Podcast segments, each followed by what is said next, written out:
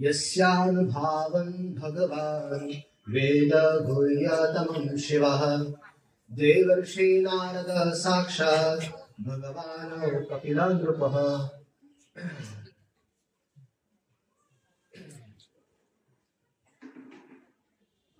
यहाँ पर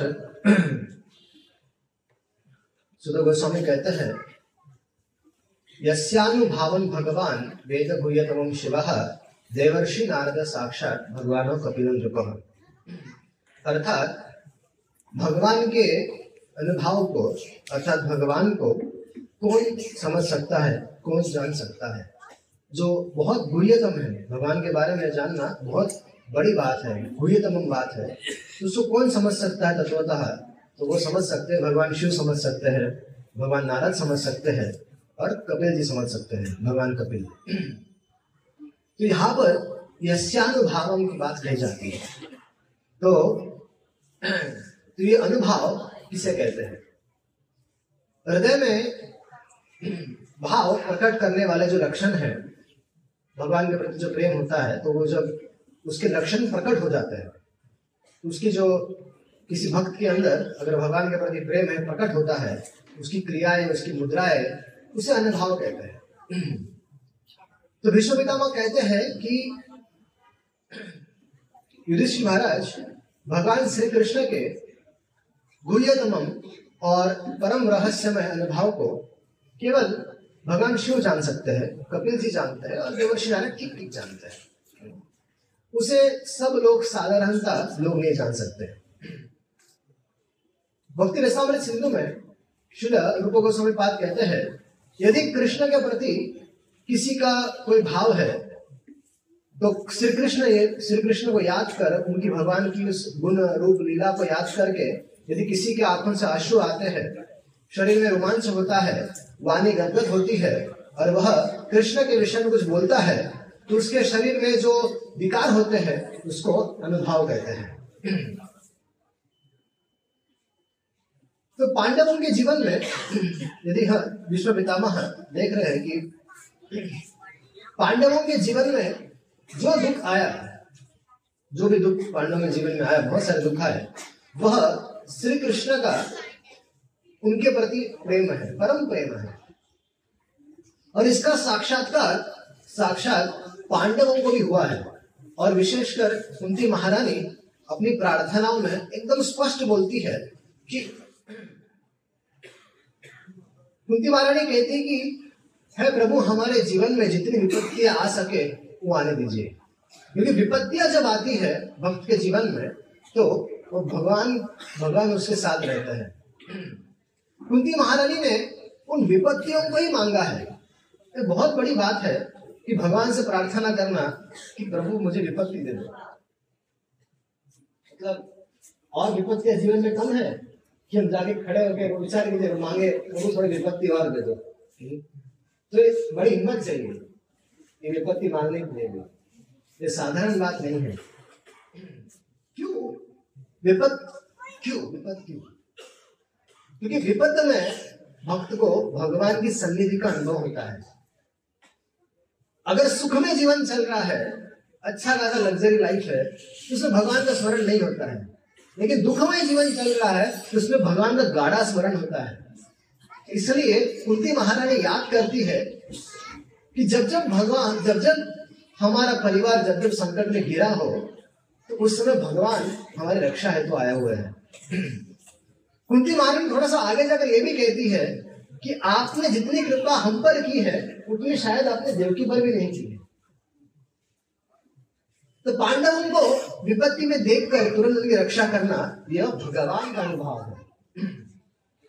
जैसे उदाहरणतः द्रौपदी, अभी द्रौपदी के प्रति भगवान का बड़ा स्नेह था, भगवान उसको अपनी बहन के जैसे मानते थे। और यहाँ तक कि एक बार भगवान ने ऐसी लीला की थी कि, कि उसका उसकी उंगली, भगवान की उंगली कट गई थी, तो द्रौपदी ने अपनी अच्छी वाली साड़ी फाड़ कर भगवान को पट्टी बांध दी थी। तो भगवान कहते कि एक एक सो एक एक धागे का छिकाऊंगा। तब जीवन में ऐसा सम, जीवन में ऐसी स्थिति आ गई द्रौपदी के कि एक बार दुर्योधन ने युधिष्ठिर महाराज को जुए जुआ खेलने के लिए बुलाया और जुआ जब चल रहा था उसमें बहुत सारे बहुत सारी चीजें युधिष्ठिर महाराज हारते गए, यहाँ तक कि अपने पांचों भाइयों को हार गए और फिर उकसाकर दुर्योधन ने द्रौपदी को लगा दिया दाव पे और द्रौपदी भी हार गई। तो जब द्रौपदी हार गई तो दुशासन और दुर्योधन दोनों काफी उत्तेजित हो गए और द्रौपदी को नग्न करना चाहते थे।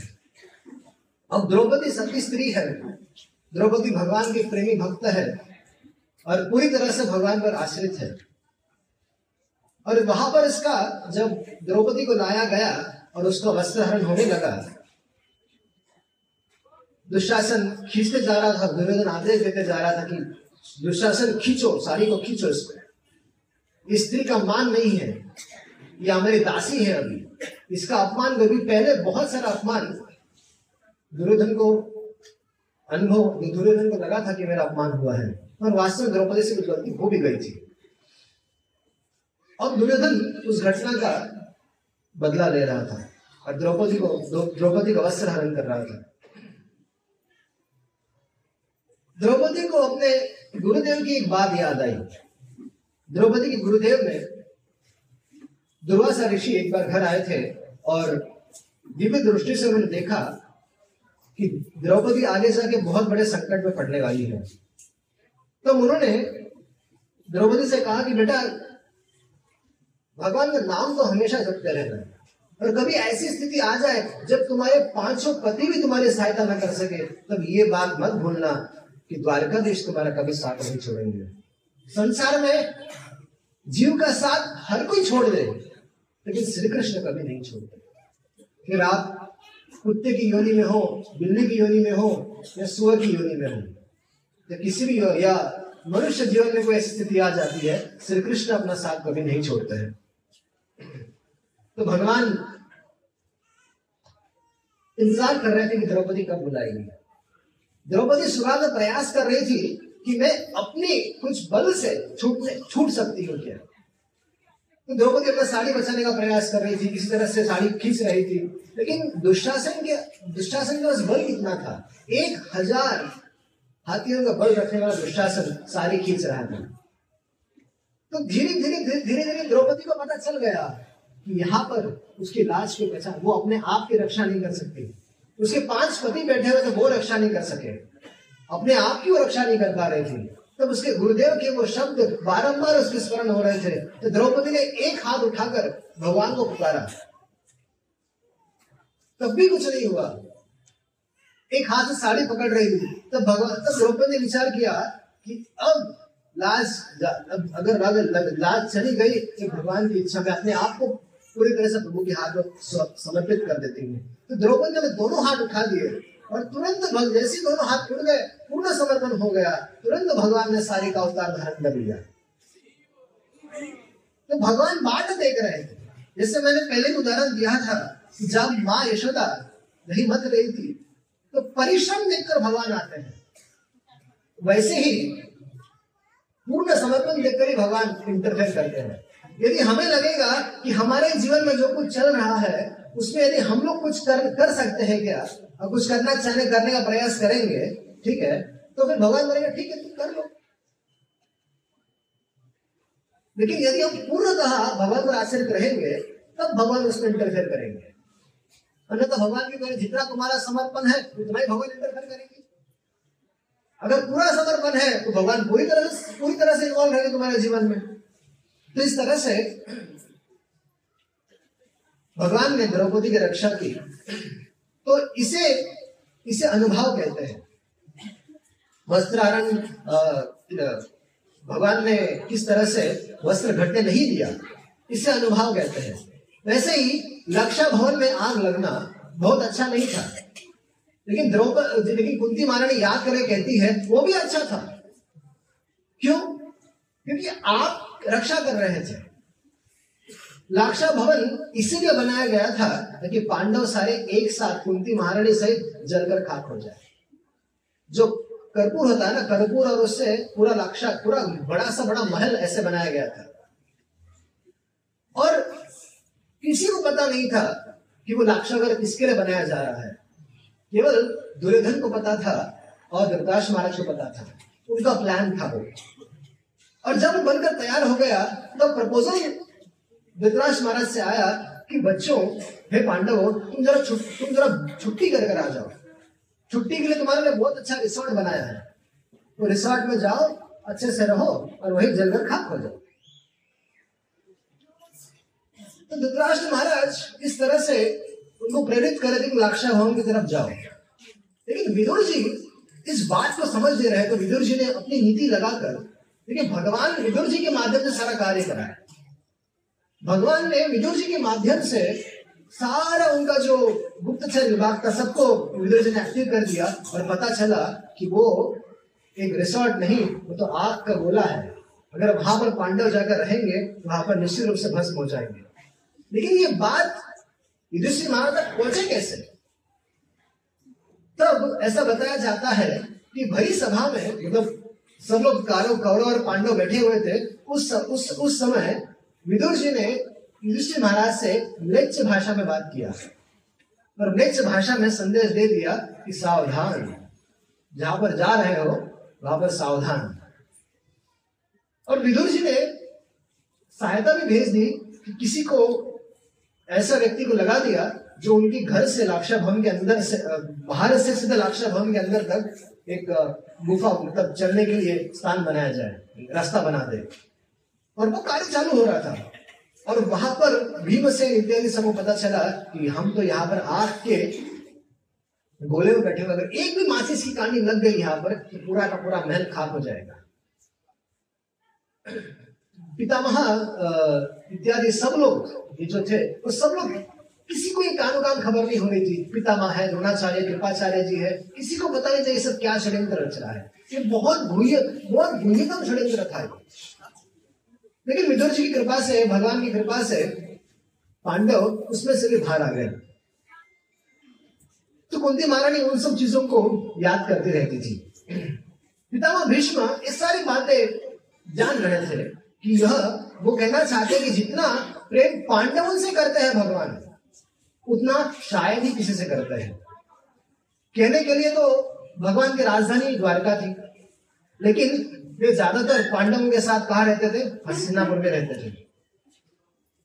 भगवान की जो सोलह हजार रानियां थी बड़ी परेशान रहती थी अर्जुन से, क्योंकि भगवान को बस अवसर चाहिए होता था, भगवान उठकर हस्तिनापुर चले आते थे। और सोलह हजार रानियां बेचारी बार बार अपने पति के विरह में रोती रहती थी। अर्जुन के साथ ही भगवान हमेशा घुमा करते थे। और ऋषि मुनि भी जानते थे कि भगवान श्री कृष्ण पांडवों के प्रेम में मुग्ध होकर हमेशा हस्तिनापुर में रहता है, इसलिए हस्तिनापुर में सदैव ऋषि मुनियों का आना जाना हमेशा लगा रहता था। हमेशा हमेशा कोई ना कोई ऋषि मुनि, हमेशा साधुओं का समाज वहां पर हमेशा आया करते थे। वे अपना आश्रम, घर द्वार, लोक परलोक सब। तो पितामह भीष्म कहते हैं, यम मन्य से मातुलयम प्रियम मित्र सर्वोत्तमम अकारो सचिवम दूतम सौहार्दम सारथिम। पितामह भीष्म कहते हैं, युधिष्ठिर महाराज,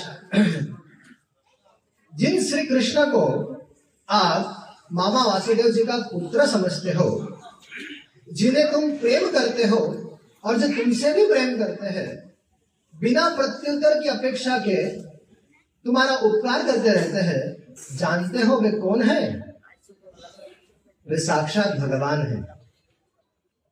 यहां तक कि आपने अति विश्वास के साथ, अति स्नेह के साथ जिनको अपना मंत्री बनाया, संदेशवाहक बनाया, दूत बनाया, अतिशय सौहार्दवश जिनको अपना सारथी बनाया, वे साक्षात कौन है? परब्रह्म है। अब इसमें तो कई सारी कथाएं आती हैं। तो मेरा आज का विचार है कि बहुत सारी कथाएं आती है तो उसको उसका कथाओं कीर्तन ही करना चाहिए। अब शुरुआत करते हैं कि भगवान सारथी कैसे बने। जब कौरव और पांडवों के बीच में जब युद्ध निश्चित हो गया, ये ठन गई कि अब युद्ध होने ही वाला है, उस समय शकुनी ने दुर्योधन को भेज दिया कि जाओ और श्री कृष्ण से सहायता मांगो, क्योंकि शकुनी जानता था कि इस पूरे युद्ध का नेतृत्व भगवान कर रहे हैं। और शकुनी के कहने पर दुर्योधन भगवान के पास आता है सहायता मांगने के लिए, और जब भगवान के पास द्वारका आता है तो स्वाभाविक रूप से दुर्योधन को उनके रिश्ते वाले लगते हैं, इसलिए किसी ने उनको अड़ाया नहीं। तो दुर्योधन सीधा जाता है और भगवान के कमरे में जाता है, वहां पर भगवान सोए हुए रहते हैं, मंद मंद मुस्कान, भगवान अच्छे से सोए हुए हैं। और दुर्योधन जाके उनके सिरहाने बैठ जाता है। युधिष्ठिर महाराज भी अर्जुन को भेजता है कि अर्जुन जाओ और श्री कृष्ण से सहायता मांगो। तो अर्जुन भी जाता है और उसी समय पहुंचता है जिस समय दुर्योधन वहां पर उपस्थित रहता है, और अर्जुन जाकर भगवान के चरण कमलों में जाकर बैठता है और भगवान के उठने का इंतजार होता है, भगवान कब उठेंगे। और जैसे ही भगवान उठते हैं, स्वाभाविक रूप से हम जब उठते हैं तो हमारे सामने व्यक्ति जो बैठा है हम उसको देखते हैं। तो भगवान की दृष्टि पड़ी सीधे अर्जुन पे, तो बोले अर्जुन तुम्हारा कैसे आना होगा? तो पीछे से आवाज आई, भैया मैं भी आया हूं, कृष्ण मैं भी आया हूं। आपका कैसे द्वारका आगमन हो गया? रास्ता भूल गए क्या? ये द्वारका है कृष्ण की नगरी, रास्ता तो नहीं भूल गए? नहीं कृष्ण, आप तो जानते ही हैं कौरव और पांडवों के बीच में युद्ध छिड़ गया है, तो हम आपसे सहायता मांगने आए हैं। तो भगवान ने कहा कि देखिए अर्जुन तुमसे छोटा भी है और मैंने भी अर्जुन को पहले देखा है, इसलिए अधिकार तो उसका है पहले। तो भगवान ने कहा कि देखो दुर्योधन और देखो अर्जुन, मैं तो युद्ध में अस्त्र नहीं उठाने वाला, मैं हूं निहत्ता, और निहत्ता किस काम का? तो एक तरफ मैं हूं निहत्ता, यदि मैच में चाहिए तो ले लो, अन्यथा मेरी अक्षौरी सेना है उसे ले जाओ। तो सबसे पहले भगवान ने अर्जुन को अवसर दिया और दुर्योधन का मुंह उतर गया कि बाप रे इसने अक्षौरी सेना ले ली, तो तो मैं क्या करूंगा, मैं इस निहत्थे कृष्ण को लेकर के आचार डालू? तो भगवान ने अर्जुन को पहले अवसर दिया। अर्जुन ने कहा कि प्रभु मुझे ये सेना मेरा नहीं चाहिए, मुझे साक्षात आप चाहिए। मैं चाहता हूं कि मेरे जीवन की जो भागदौड़ है वो मैं आपके हाथ में देना देना चाहता हूं। मैं चाहता हूं कि जब मैं कुरुक्षेत्र के युद्ध भूमि में जब मैं युद्ध के लिए उतरूं तो मेरी जो मेरा सारथी आप बने, आप शस्त्र अस्त्र खुद कुछ कुछ मत उठाइए, बस आप खड़े रहिए, बाकी इन सबको मैं देख लूंगा, आप बस मेरे सारथी बन जाइए। तो भगवान ने कितना बेवकूफ हो, मैं निहत्ता क्या करने वाला हूं, आप मुझे और आपसे कुछ कामना भी नहीं है, मुझे आपके अक्षौणी सेना नहीं चाहिए, मुझे आप चाहिए, निहत्ते हो कैसे भी हो मुझे आप ही चाहिए। तो दुर्योधन की आवाज आई, ठीक है अगर मेरा छोटा भाई अगर यही चाहता है तो मैं अक्षौणी सेना ले लेता हूं, द्वारकाधीश आपकी सेना को बोल दो कि मेरे साथ चल पड़े, मैं अपना समय क्यों बर्बाद करूं। तो वहां से क्या हुआ, इन दोनों भगवान ने कहा जाते जाते कि जाओ थोड़ा दाऊदी से भी सहायता कर लो, सहायता ले लेनी चाहिए, आशीर्वाद ले लो। तो दोनों दाऊदी के पास जाते हैं, और दाऊदी के पास जब दुर्योधन और अर्जुन दोनों आते हैं तो पहला प्रश्न ये पूछते हैं दाऊ जी कि कृष्ण ने क्या किया है। तो तब दुर्योधन बताता है कि कृष्ण तो अर्जुन का सारथी बनने वाला है। अच्छा, तो बलराम जी तो वही आधे हो गए, बाप रे भगवान क्या कृष्ण इस युद्ध में भाग लेगा? ला बिल्कुल लेने वाले, लेकिन उन्होंने कहा है वो अस्त्र नहीं उठाएगा। बोला अच्छा, उसको अस्त्र उठाने की आवश्यकता ही नहीं है, वो बिना अस्त्र उठाए सारे कार्य कर देता है। तो दुर्योधन को ये सब बात समझ में नहीं आ रही थी।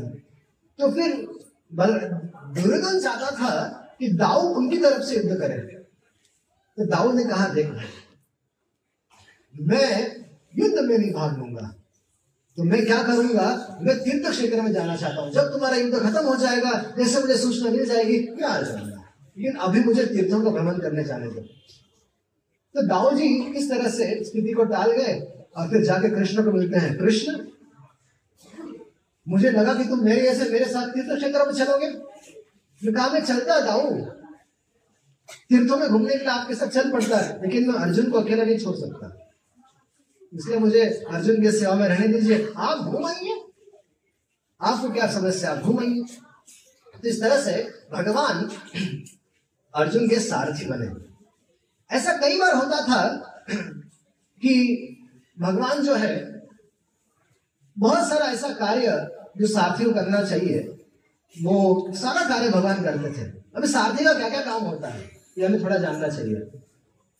रथी को किसी भी प्रकार का टेंशन नहीं होता है कि कि घोड़े घोड़े को क्या खाना खिलाया जा रहा है, घोड़ों को क्या पिलाया जा रहा है, घोड़ों की मरहम पट्टी कैसे हो रही है। इस रथी का काम नहीं है, सारथी का काम है। और सारथी का और घोड़ों का संबंध होना बहुत अनिवार्य होता है, इसलिए सारथी को जो उसके जो रथ जो घोड़े होते हैं उनकी सेवा करनी होती है। छोटा सा काम है ना, वो छोटा सा। तो भगवान वो सेवा करते थे। जब सारथी बनने का उत्तरदायित्व लिया है तो सारथी बनने का काम भगवान अच्छे से निभाए। कैसे निभाए? तो घोड़ों को मरहम पट्टी करना, उनको खिलाना पिलाना। तो भगवान का एक ड्राइवर का जैसे सारथी का संबंध होता है घोड़ों के साथ, तो भगवान ने एस्टैब्लिश किया, उनको मरहम पट्टी लगाना, उनको पानी पिलाना। तो भगवान कई समय तक ऐसा करते रहे। और जब भी अर्जुन को रथ पर चढ़ना होता था तो भगवान स्वयं पहले रथ से नीचे उतरते थे, अर्जुन को हाथ देते थे और हाथ देकर अर्जुन को रथ में चढ़ाते थे और फिर जाकर स्वयं रथी के सारथी के सिर पर बैठ जाते थे। जैसे हमने बड़े बड़े पिक्चरों में देखा होगा कि बड़े बड़े होटलों में देखा होगा कि ड्राइवर अपने सीट से बाहर आता है, दरवाजा खोलता है, मालिक बाहर आते हैं, दरवाजा बंद करता है, सैल्यूट मारता है, फिर से ड्राइवर अपनी गाड़ी में लेकर बैठ के गाड़ी पार्किंग में ले जाता है। तो भगवान बिल्कुल वैसे ही करते थे। जब भी अर्जुन को चढ़ना होता था या उतरना भी होता था तो भगवान पहले रथ रोकते थे, भगवान पहले नीचे उतरते थे, अर्जुन को हाथ देते थे और फिर अर्जुन को अपने हाथों की सहायता से नीचे उतरवाते थे। तो ये काम भी भगवान। तो, तो पांडवों का श्री कृष्ण के प्रति बहुत ही घनिष्ठ संबंध है। यद्यपि वे जानते थे कि श्री कृष्ण भगवान है, फिर भी श्री कृष्ण के साथ उनका जो उनका संबंध था और इसी संबंध के कारण उनके भाव उदित होते थे और ईश्वर भाव हमेशा भूला रहता था। और अधिकतर ये भाव रहता था कि ये श्री कृष्ण मेरे मित्र है, मेरे सखा है, हमारा आत्मज है, अपने हैं, ये भाव हमेशा रहता था। तो भगवान की दो प्रकार की दो प्रकार की लीला है, ब्रज की लीला है और एक मथुरा द्वारका की लीला है। तो मथुरा द्वारका की लीला में या ब्रज की लीला में स्वाभाविक रूप से जो भगवान के जो माता पिता है, सखा है, उनके उनका भगवान के प्रति बड़ा आत्मीय का संबंध होता था। जैसे वसुदेव जी और माता देवकी मानते थे कि श्री कृष्ण हमारे पुत्र है, बलराम जी का यही भाव रहता था कि ये तो मेरा भाई है, छोटा भाई है। भगवान के पुत्र भगवान को समझते थे कि ये मेरे पिता है और भगवान की पत्नियां समझती थी कि ये हमारे प्रियतम पतिदेव है। तो अपने अपने संबंध के अनुसार, अपने अपने भावों के अनुसार श्री कृष्ण को मानते थे और उनकी सेवा करते थे। तो पितामह भीष्म इसी को व्यक्त कर रहे हैं कि तुम लोग श्री कृष्ण को जानते हो, श्री कृष्ण के अनुभव को जानते हो, श्री कृष्ण के प्रेम को जानते हो और वो भी तुमसे कितना प्रेम करते ये भी मैं जानता हूं, परंतु तुम लोगों को श्री कृष्ण के तुम लोगों का जो भाव श्री कृष्ण के प्रति है ऐसा भाव बड़े बड़े लोगों को प्राप्त नहीं है, पितामह भीष्म कहना चाहते हैं। श्रीपाद शिव गोस्वामी बात अपने टीका में लिखते हैं कि भगवान शिव और नारद जी भगवान श्री कृष्ण के अनुभव का, उनके बारे में, उनके तत्व का बल ज्ञान रखते हैं, लेकिन जितना युधिष्ठिर महाराज जानते हैं भगवान को उतना शिव जी और नारद जी भी नहीं जानते हैं। पांडव ऐसा मानते थे कि श्री कृष्ण हमारे मित्र है, पांडव उनका श्री कृष्ण पांडवों का प्रेम श्री कृष्ण से है और, और श्री कृष्ण का प्रेम पांडव से है। एक बार क्या हुआ कि अज्ञातवास में जो पांडव सारे विराट विराट नगर में रहते थे, तो अज्ञातवास अज्ञातवास पूरा हो गया। उसके बाद भगवान श्री कृष्ण, बलराम जी सब लोग मिलकर एक मीटिंग हो गई थी उनकी कि अब करना क्या चाहिए। जब मीटिंग जब मीटिंग चल रही थी उस समय भगवान और बलराम जी और सब में चर्चा चल रही थी कि आगे क्या क्या क्या किया जाए, युद्ध सीधा युद्ध हुआ जाए, सीधा युद्ध युद्ध के लिए सेना लेकर पहुंच जाए हस्तिनापुर, या फिर युद्ध ना करते हुए किसी को संधिदूत बनाकर भेज दे। तो सबसे पहले चर्चा का विषय आया कि कौन जाएगा संधिदूत बनकर। तो सबसे पहले नाम दाऊ जी का आया कि दाऊ जी संधिदूत बनकर जाएंगे। अब सबने विचार किया कि चलो दाऊ जी बड़े हैं, समझदार है, वो चले जाएंगे। तो सबने कहा दाऊ जी आप चले जाइए, बलराम जी आप चले जाइए। तो बलराम जी ने कहा देखो भाई, मैं जाऊंगा वहां पर बिना मतलब का लफड़ा हो जाएगा, क्योंकि मैं जाऊंगा वो लोग समझेंगे नहीं, मुझे क्रोध आ जाएगा और फिर मैं सब कुछ वहां पर खत्म कर दूंगा।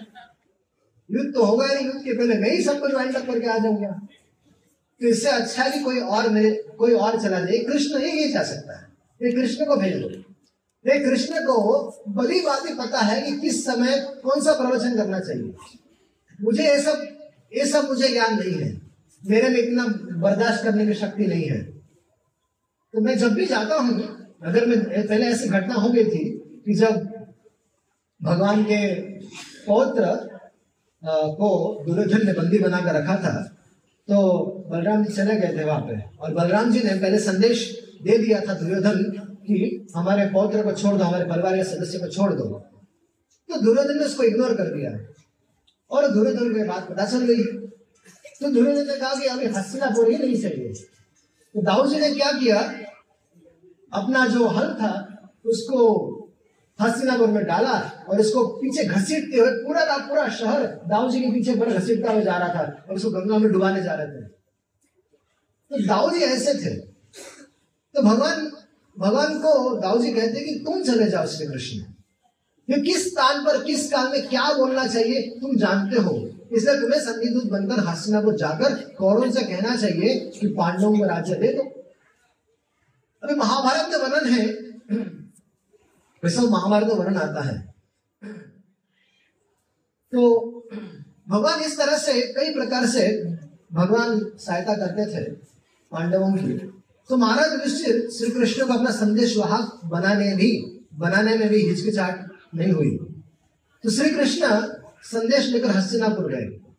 वे स्वयं को युधिष्ठिर महाराज का सेवक जानते थे, जैसे मैंने पहले ही बताया कि भगवान का ये भाव रहता था कि युधिष्ठिर महाराज हमारे बड़े भाई हैं, हमारे फूफा पांडु के पुत्र हैं, उम्र में, ज्ञान में, धर्म में आदि में, आचरणों में भगवान बड़े भगवान से बड़े हैं वो। तो भगवान अर्जुन और भीमसेन के गले मिलते थे और युधिष्ठिर महाराज के चरण छूकर उनको प्रणाम करते थे। युधिष्ठिर महाराज आशीर्वाद भी देते थे कि सदा सुखी रहो, चिरंजीवी रहो और इसी तरह द्वारका में विराजते रहो।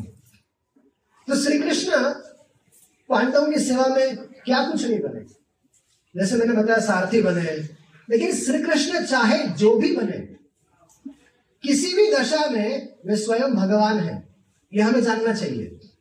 ऐसा नहीं था कि भगवान छोटे से हो, छह छह दिन के थे जब उन्होंने पूतना का वध किया, तो छह दिन के हो या एक सौ पच्चीस साल के थे जब भगवान ने भगवद गीता का प्रवचन किया, दोनों समय में भगवान तो भगवान ही है। तो विष्णु पितामह यह कहना चाहते हैं कि तुमने श्री कृष्ण को बहुत सारे कामों में लगाया, ये उनकी इच्छा थी। जैसे उदाहरण आता है कि जब राजस्व यज्ञ हुआ था महाराज युधिष्ठिर का, तो साधु जो बहुत सारे ऋषि मुनि आए थे उनका स्वागत करने का जिम्मेदारी जो था वो भगवान की थी। और सिर्फ स्वागत ही नहीं, उनके जो जूते चप्पल होते थे उनको साफ भगवान स्वच्छ करते थे। भगवान सब सारे साधुओं के जो चरण पादुकाएं थी उसको एकत्रित करते थे, उसको ठीक से लगाते थे और स्वयं भगवान उसकी उसकी उसको साफ उसको साफ करते थे। उसके पश्चात भगवान झूठे पत्थर उठाने का काम भी करते थे। प्रसादन का डिपार्टमेंट उनके पास था, तो प्रसाद खिला देते थे अच्छे से और स्वयं उनके जो झूठे पत्थर थे वो स्वयं भगवान उठाते थे और खाते भी थे।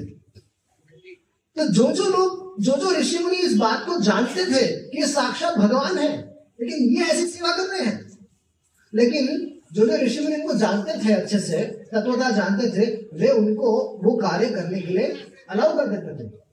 क्यों? क्योंकि वो जानते थे कि इसमें श्री कृष्ण को आनंद मिलता है। साधु की सेवा करने से श्री कृष्ण को आनंद की प्राप्ति होती है, उसी में इनको सुख मिलता है, उसी में इनको आनंद मिलता है। तो अब तुम इनका आदेश मानो। अब भीष्म पितामह कह रहे हैं कि ये सब तुमने इनसे करा लिया, अब तुम्हारा कर्तव्य बनता है कि तुम इनके आदेशों का आप पालन करो, जो भी वो कहते हैं वही करो। तुम्हें राज्य करना चाहिए और प्रजा का पालन करना चाहिए। तो इस पर प्रश्न हो सकता है कि युधिष्ठिर महाराज श्री कृष्ण को अपना मामा का पुत्र, मित्र, सुहृद, दूत, सारथी, संबंधी मानते थे, तो क्या भगवान श्री कृष्ण भी ऐसे ही मानते थे? कि भगवान श्री कृष्ण मानते थे कि ये हमारे युधिष्ठिर महाराज मेरे भाई है, कि यह उनका यही भावना थी? तो जीव, हमारे आचार्य गण लिखते हैं कि जीव भगवान के प्रति संबंध जोड़कर ऐसा सोच सकता है कि श्री कृष्ण हमारे मित्र है, हमारे स्वामी है, लेकिन क्या कृष्ण भी ये मानते हैं? क्या कृष्ण भी मानते कि मैं उनका दूत हूँ, मैं इनका सखा हूँ, मामा का पुत्र हूँ? प्रश्न है ना ये। तो ये साक्षात भगवान है, अतः हमारे प्रति इनका कैसा भाव होगा ये ये भी हमें जानना चाहिए। तो पितामह भीष्म उत्तर देते हैं कि कि ये सब भाव करने से इनमें कोई अंतर नहीं होता। श्री कृष्ण किसी के सारथी बने, किसी के मामा बने, किसी के चाचा बने, किसी के ड्राइवर बने, चाहे जो बने श्री कृष्ण, इनमें इसमें इनमें कोई अंतर नहीं होता। ये समदर्शी है, सब तरह से उनकी समदृष्टि है। छोटा काम करने से श्री कृष्ण छोटे नहीं हो जाते और बड़ा काम करने से श्री कृष्ण बड़े नहीं हो जाते हैं। ठीक है, तो ब्रह्मा जी और शिव जी इनके चरणों के दास हैं, तो वही भगवान साक्षात अर्जुन के सारथी बने। फिर अर्जुन को भी ये सब कार्य जो भगवान उनकी इस तरह सेवा करते थे, तो अर्जुन को भी अच्छा लगता था कि अर्जुन केवल रथ पर जा रथ पर जाकर उनके युद्ध नहीं करते थे, वे कभी भी घोड़ों की तरफ देखते थे, कुछ नहीं करते थे, सारा काम भगवान जिम्मेदारी समझ कर संभाल देते हैं। तो ये सब श्री कृष्ण करते थे। तो वास्तव में ऐसा नहीं था कि जब भगवान सारथी थे और अर्जुन रथी थे तो भगवान छोटे हो गए और अर्जुन बड़े हो गए, नहीं। उस समय में भी भगवान ने भगवान का आश्रय ग्रहण किया। इसने अर्जुन ने कार्पण्य दोष बहुत स्वभाव पुरुषामितम धर्म सम्मूढ़ चेता यश्रयाशानिश्चितम रोहितन में शिष्यस्ते हम शादी मन तपन। जब आवश्यकता आन पड़ी तो उसी सा, उसी सारथी को अर्जुन ने गुरु के रूप में स्वीकार किया और अपने आप को उनको सौंप दिया, और जब भगवदगीता का प्रवचन सुना तो उसके अनुसार अर्जुन ने अपना कार्य किया। तो श्री कृष्ण के सारथी होने से क्या हुआ? रथी अर्जुन ने सारथी की शरण ली थी। तो एक नीति श्लोक में कहा गया है कि यदि कौवा सुमेरु पर्वत पर बैठा है और गरुड़ जो है वो नीचे बैठा है, फिर भी कौवा कौवा है, गरुड़ गरुड़ है। तो श्री कृष्ण, किसी भी स्थिति में श्री कृष्ण स्वयं भगवान है, परमेश्वर है, परमात्मा है, परमात्मा परब्रह्म है। कोई भी काम उनको कोई भी काम यदि वो करते हैं उससे वो हीन नहीं हो जाते और कोई भी काम करने से वो बड़े नहीं हो जाते।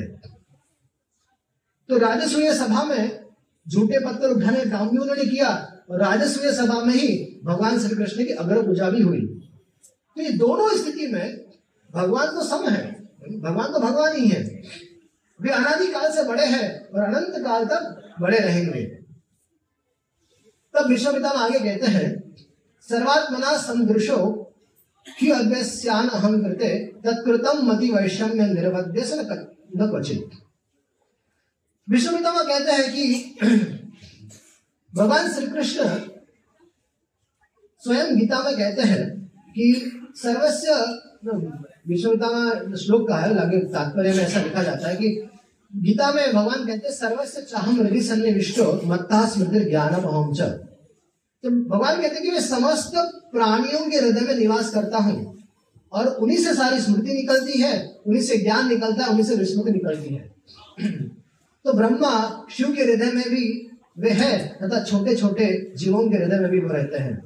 तो उसमें उनमें भगवान के अंदर ये भेदबुद्धि नहीं है कि ये छोटा काम है, ये बड़ा काम है। तो भगवान कृष्ण सर्वात्मना है, सर्वात्मा है, सभी जीवों के हृदय में परमात्मा उससे रहते हैं और ये आ, उनको आनंद के साथ वो कार्य करते हैं। फिर आगे कहते हैं कि भगवान समदर्शी भी है, वे सभी को एक भाव से भगवान देखते हैं। जैसा हम लोग अपने अंगों को देखते हैं, हमारा शरीर का एक हाथ है मान लीजिए, तो शरीर के एक हाथ को हम लोग अलग दूसरे से नहीं देखते हैं। जैसा कभी यह होती नहीं होती कि ये हमारा हाथ नहीं है या ये अंग हमारा निकृष्ट है, ये हाथ अच्छा है, ये हाथ बेकार है, ऐसा भावना नहीं होती हमारी, दोनों के प्रति सब भावना होती है। वैसे ही श्री कृष्ण सबको एक ही दृष्टि से देखते हैं। जैसे सूर्य देव सबको प्रकाश देते हैं और बादल सभी के खेत में वर्षा वर्षा करते हैं, तो बादल और सूर्य देव कभी भेद बुद्धि नहीं रखते, तो वैसे ही भगवान है। तो वास्तव में भगवान श्री कृष्ण का युधिष्ठिर महाराज और अर्जुन के प्रति जो भाव था, जो दृष्टि थी, वही दृष्टि उनकी दुर्योधन के प्रति भी थी। ऐसा नहीं था कि भगवान दुर्योधन से द्वेष करते थे और युधिष्ठिर महाराज से प्रेम करते थे, ठीक है। ऐसी ये उनकी ये उनके लीलाओं से व्यक्त होता है। इस संसार में जो कुछ भी देखने और सुनने में आता है वह सब श्री कृष्ण की शक्ति का वैभव है। कुछ जीव उनके बहिरंगा शक्ति का अधीन होते हैं, कुछ उनके अंतरंगा शक्ति का अधीन होते हैं, कुछ जीव शक्ति का अधीन होते हैं, ठीक है। तो बहिरंगा शक्ति ही संसार के बद्ध जीव जो है वो उनके अधीन होते हैं, और भगवान के भक्त होते हैं, प्रेमी भक्त होते हैं, वो भगवान के अंतरंगा शक्ति का अधीन होते हैं। तो इस तरह से भगवान में ये अहंकार नहीं है, भगवान के अंदर ये अहम मति में नहीं है कि ये मेरा मित्र है, ये मेरा शत्रु है, ऐसा भगवान में नहीं है। श्री कृष्ण में यह सब सब गुण इसलिए है क्योंकि श्री कृष्ण दोष शून्य है। जब समुद्र मंथन हो रहा था तो समुद्र मंथन में से बहुत सारी चीजें निकली, उसमें से साक्षात लक्ष्मी जी भी निकली, और लक्ष्मी जी वर्णमाला लेके लक्ष्मी जी वर्णमाला ले लेकर सब जगह घूम रही थी कि किसको पहनाऊं। तो पहले बहुत सारे देवताओं पर दृष्टि गई, तो इंद्र पर दृष्टि गई, तो इंद्र के सारे दोष दिखाई दिए। अरे इंद्र, ये तो इसका राज ही टेम्पररी है, ये तो हर कोई आके इसको दो चार दिन में रात मारने भगा देता है, इस पर इसको क्या बात हमारा डालनी है। फिर ब्रह्मा जी को देखे तो ब्रह्मा जी के अंदर बहुत सारे दोष दिख गए, फिर शिव जी के पास गए, शिव जी में दोष दिख गए। इस तरह से लक्ष्मी जी सबके पास जाके देखती है, सब में कुछ ना कुछ दोष दिखते हैं। लेकिन जब भगवान के पास आती है तो बोलती है कि सर्वगुण विभूषित और सर्व दोष शून्य केवल श्री कृष्ण ही है, केवल भगवान ही है। और ये जानकर लक्ष्मी जी भगवान को वर्णमाला पहना देती है।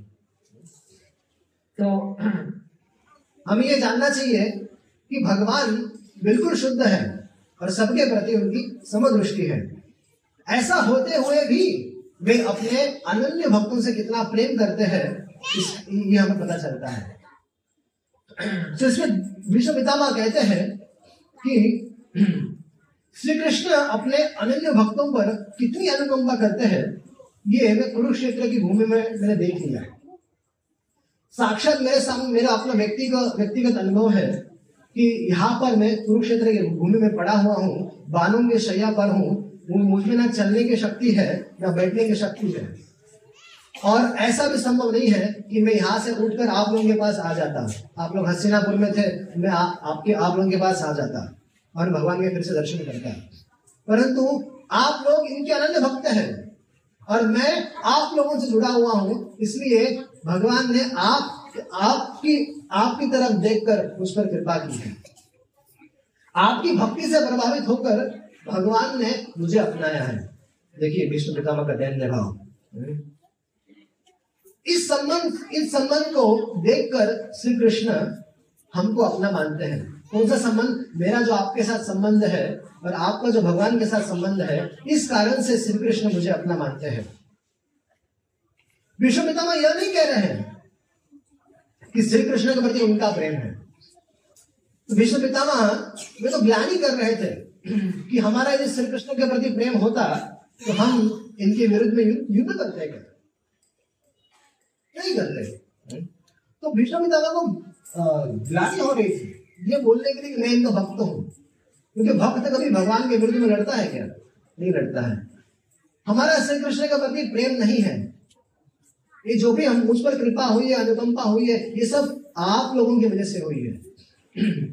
तो जब मैं देह छोड़ने की स्थिति में हूं तब श्री कृष्ण अपने आप मुझे अपने दर्शन दे रहे हैं, मेरे पास चलकर आए हैं। यह भगवान की बहुत बड़ी अनुग्रह है, बहुत बड़ी कृपा है वास्तव में। लेकिन यहाँ पर विष्णु पितामह का दैन्य भाव पता चलता है कि पितामह अपने आप को प्रेम शून्य मान रहे थे और पांडवों को स्नेह से भरा हुआ मान रहे थे। वास्तव में अगर परिवार में कोई एक व्यक्ति भक्त बन जाता है तो भगवान उस सारे परिवार को अपना मानते हैं, और यहाँ पर तो साक्षात इनके परिवार में तो सभी भक्त हैं। तो यह उनका यह उनका स्वभाव है, भगवान का स्वभाव है कि वो अगर परिवार में कोई एक भक्त बनता है तो सारे परिवार को अपना मानते हैं। तो भगवान कहते हैं कि मैं सभी सभी के प्रति सम हूं, कोई ना तो मेरे द्वेष का पात्र है ना कोई मेरे प्रीति का पात्र है, फिर भी ये भजन ये भजन भी तू माम भक्त्या मई ते तेषु तेषु चाप्यहम्। अर्थात जो मेरी भक्ति करता है, जो मेरा भजन करता है, जो मेरी सेवा करता हूं, मैं उनके साथ हूं और वो मेरे साथ है। ऐसी घटना हुई थी कि अम्बरीष महाराज भगवान की भक्ति में लगे हुए थे और दुर्वासा ऋषि जो बहुत ही एक ऐसे योगी थे जो समस्त ब्रह्मांड में कहीं भी घूम सकते थे, ब्रह्मा जी के लोक में, वैकुंठ धाम में, शिव जी के धाम में, सब जगह जाने का उनका सामर्थ्य था। ऐसे दुर्वासा ऋषि एक बार अम्बरीष महाराज के पास गए और अम्बरीष महाराज एकादशी का व्रत पारण कर रहे थे, एकादशी का व्रत का पारण कर रहे थे। और जब उन्होंने दुर्वासा ऋषि को आते हुए देख लिया तब उन्होंने उनका स्वागत किया और कहा कि आप भोजन प्राप्त कर लीजिए। तो दुर्वासा ऋषि ने कहा ठीक है, मैं थोड़ा स्नान इत्यादि करके, गायत्री इत्यादि करके आता हूँ, तब तक आप तैयारी करना, भोजन की तैयारी करना। तो दुर्वासा ऋषि जाते और सोचते कि थोड़ा सा ये थोड़ा अजीब प्रकार का राजा है, हरे कृष्ण हरे कृष्ण जपता रहता है, क्या ये हरे कृष्ण जपने से क्या होने वाला है, थोड़ा इसकी परीक्षा लेता हूँ, थोड़ा मजा लेता हूँ इसका। तो दुर्वासा ऋषि बैठ गए और जो पारण का समय था वो बीत रहा था और दुर्वासा ऋषि अपना घंटा, दो घंटा, तीन घंटा बैठे ही रहे थे, ड्रामा चल ही रहा था उनका। और यहाँ पर क्या हुआ, अम्बरीष महाराज ने ब्राह्मणों से सलाह लिया और उन्होंने जल पी लिया और वहां पर उन्होंने समाधि में देख लिया कि अम्बरीष महाराज ने पानी पी लिया, जल पी लिया। अब देखिए इनका, योगी लोगों का समाधि का विषय क्या होता है, दूसरों को नीचे गिराना, भक्तों का ऐसा स्वभाव नहीं होता है। तो जब दुर्वासा ऋषि जब लौट कर आए और उन्होंने जाना कि तो अम्बरीष ने बहुत बड़ा अपराध कर दिया, अतिथि सामने खड़ा, उसको नहीं पिलाया, उसको नहीं खिलाया और खुद खा रहा। तो दुर्वासा ऋषि को बड़ा क्रोध आया और दुर्वासा ऋषि भक्ति की महिमा नहीं जानते थे, भक्ति की महिमा नहीं जानते थे और भगवान की महिमा नहीं जानते थे, वो बस अपने योग बल जानते थे। अपने योग बल से उन्होंने एक एक असुर को, एक असुरी को प्रकट कर दिया और कहा कि इस अम्बरीष को मारकर खत्म कर दो। अम्बरीष अम्बरीष महाराज भगवान के भक्ति में सदैव लगे रहते थे, किसी के प्रति कोई ईर्ष्या द्वेष की भावना नहीं रहती, सबके प्रति उनका समभाव होता था। वास्तव में भगवान के भक्तों को भी भगवान जैसे ही होना चाहिए, सूरतम सर्वभूतानां, सबका हित करने वाला, सबसे मित्रता होने वाला। तो यहाँ पर अम्बरीष महाराज भगवान पर आश्रित थे और उन्होंने कोई रिएक्शन नहीं दिया। उन्होंने कहा जो भगवान की इच्छा है वही हो, वो उसको होने दीजिए। और अम्बरीष महाराज को वो जो असुर था, वो असुरी थी, वो मारने के लिए उद्यत हो गई और जैसी वो मारने के लिए चली गई वैसी वहां पर सुदर्शन चक्र प्रकट हुए और सुदर्शन चक्र ने उस असुर को मार दिया। अब वो सुदर्शन चक्र दुर्वासा ऋषि के पीछे पीछे पड़ा। अब दुर्वासा ऋषि अपना योग बल लगा रहे थे सुदर्शन चक्र के सामने। अरे जिसके सामने कोई ब्रह्मास्त्र, कोई ना कोई अस्त्र टिक नहीं सकता, उसके सामने आपका योग बल क्या काम करने वाला है। तो दुर्वासा ऋषि को थोड़े समय में ज्ञात हुआ कि बाबा ये सुदर्शन है, इस मेरे अपने अपने योग बल से मैं रक्षा नहीं कर पाऊंगा। तो सुदर्शन ने, तो अम्बरीष महाराज ने विचार किया चलो ब्रह्मा जी के पास चलते हैं, ब्रह्मा जी का आश्रय ग्रहण करते हैं, परम पिता है।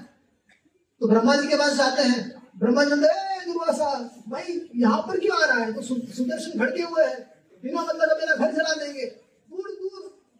तो वहां पर शिव जी के पास चले जाते हैं। तो शिव जी के पास चले जाते हैं, तो सारी घटना पता चल जाती है उनको। तो शिव जी बोलते नहीं भाई यहाँ पर मत आइए, आप एक काम कीजिए, जिनका चक्र है उन्हीं के पास जाइए, आपके पास तो वीजा है वहां का। तो दुर्वासा ऋषि जाते हैं वैकुंठ में, दुर्वासा ऋषि वैकुंठ में जाते हैं और साष्टांग दंडवत करते हैं कि प्रभु बचा लीजिए, सर्वधर्मान परित्यज्य माम एकम शरणं व्रज, अहं त्वां सर्व पापेभ्यः मोक्षयिष्यामि मा दुष्टाः।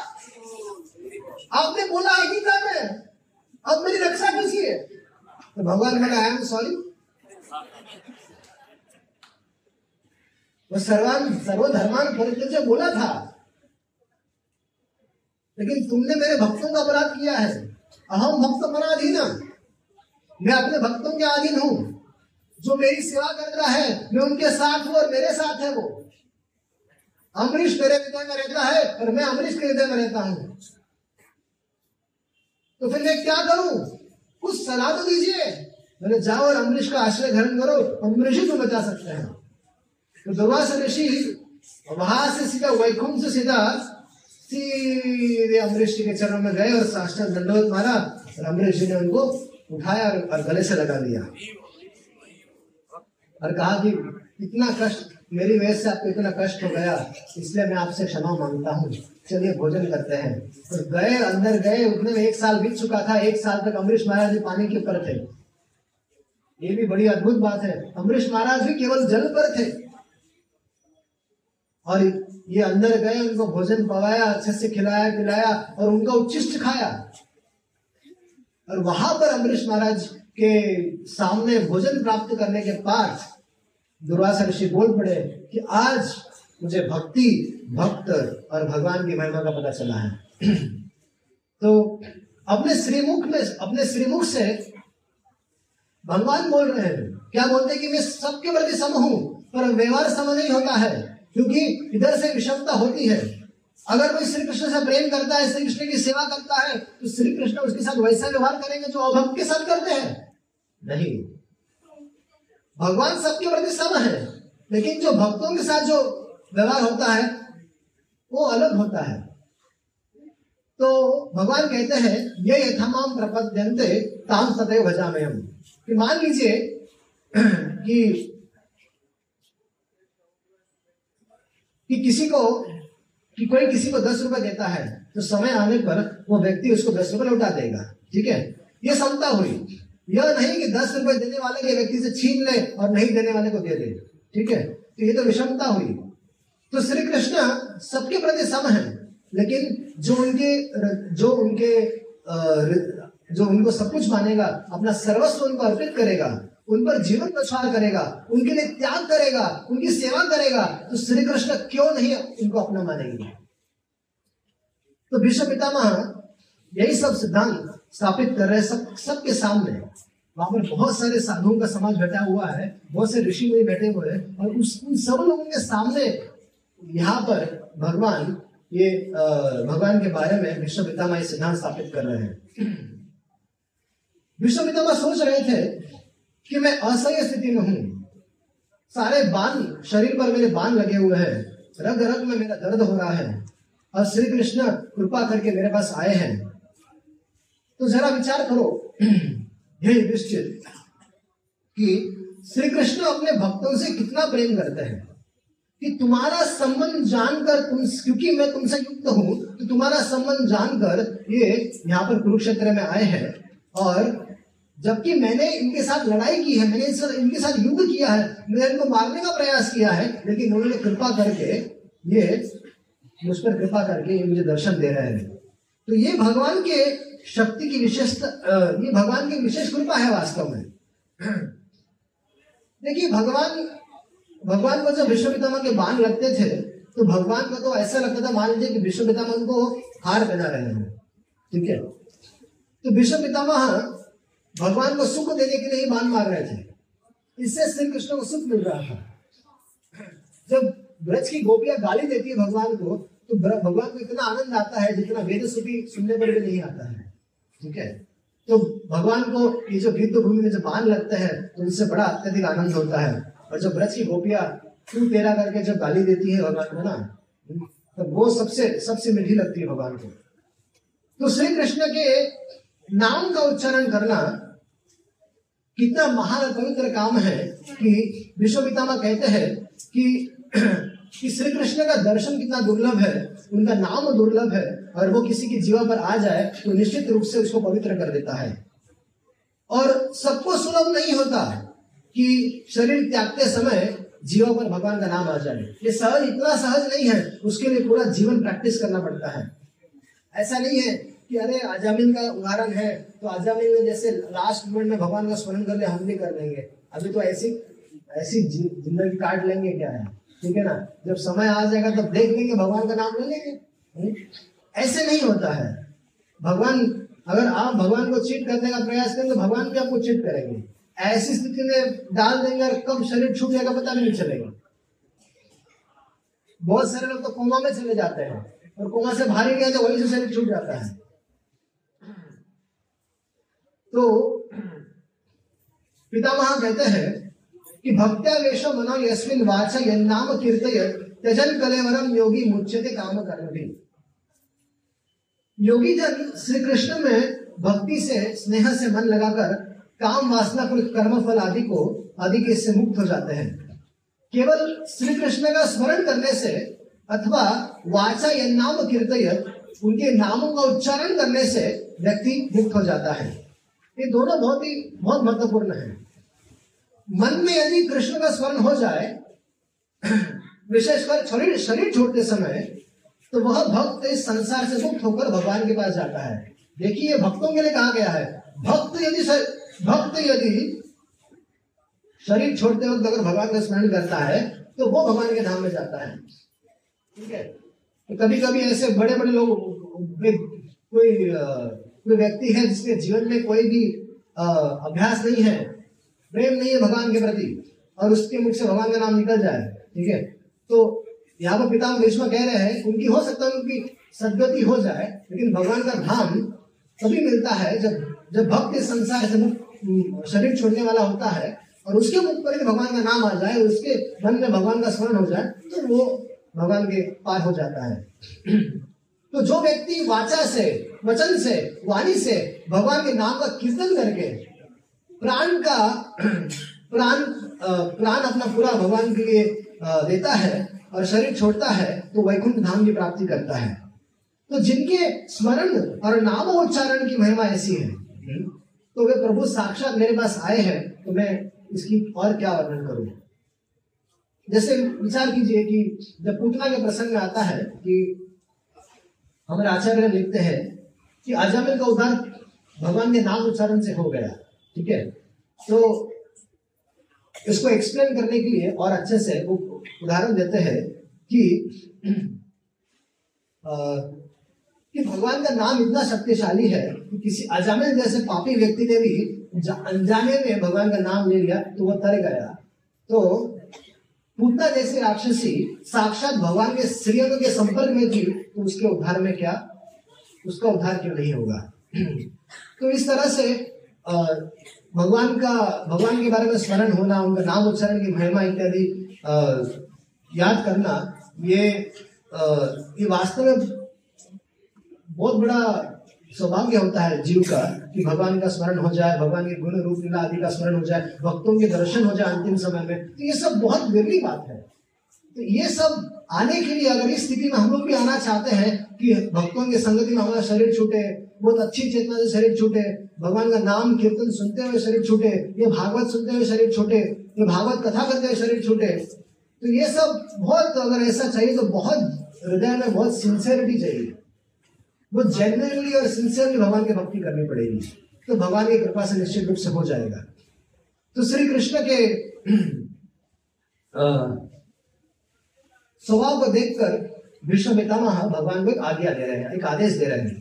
भगवान को आदेश क्या दे रहे हैं भीष्म पितामह कि जब तक मैं शरीर ना छोड़ूं, हे पितामह, हे पितामह कह रहे हैं कि जब तक मैं शरीर ना छोड़ूं आप कृपया करके यहां से बच जाइए। तो सदैव देवो भगवान प्रतीक्षताम, अर्थात पितामह भीष्म आदेश दे रहे भगवान से कि आप कृपया करके यहीं पर रहिए, यहीं पे खड़े रहिए और अपना चतुर्भुज रूप दिखाइए, क्योंकि मैं आपको चतुर्भुज रूप में दर्शन करना चाहता हूँ। तो भगवान ने जैसी विश्व पितामह की यह इच्छा सुनी तो भगवान ने अपना चतुर्मुख रूप प्रकट किया।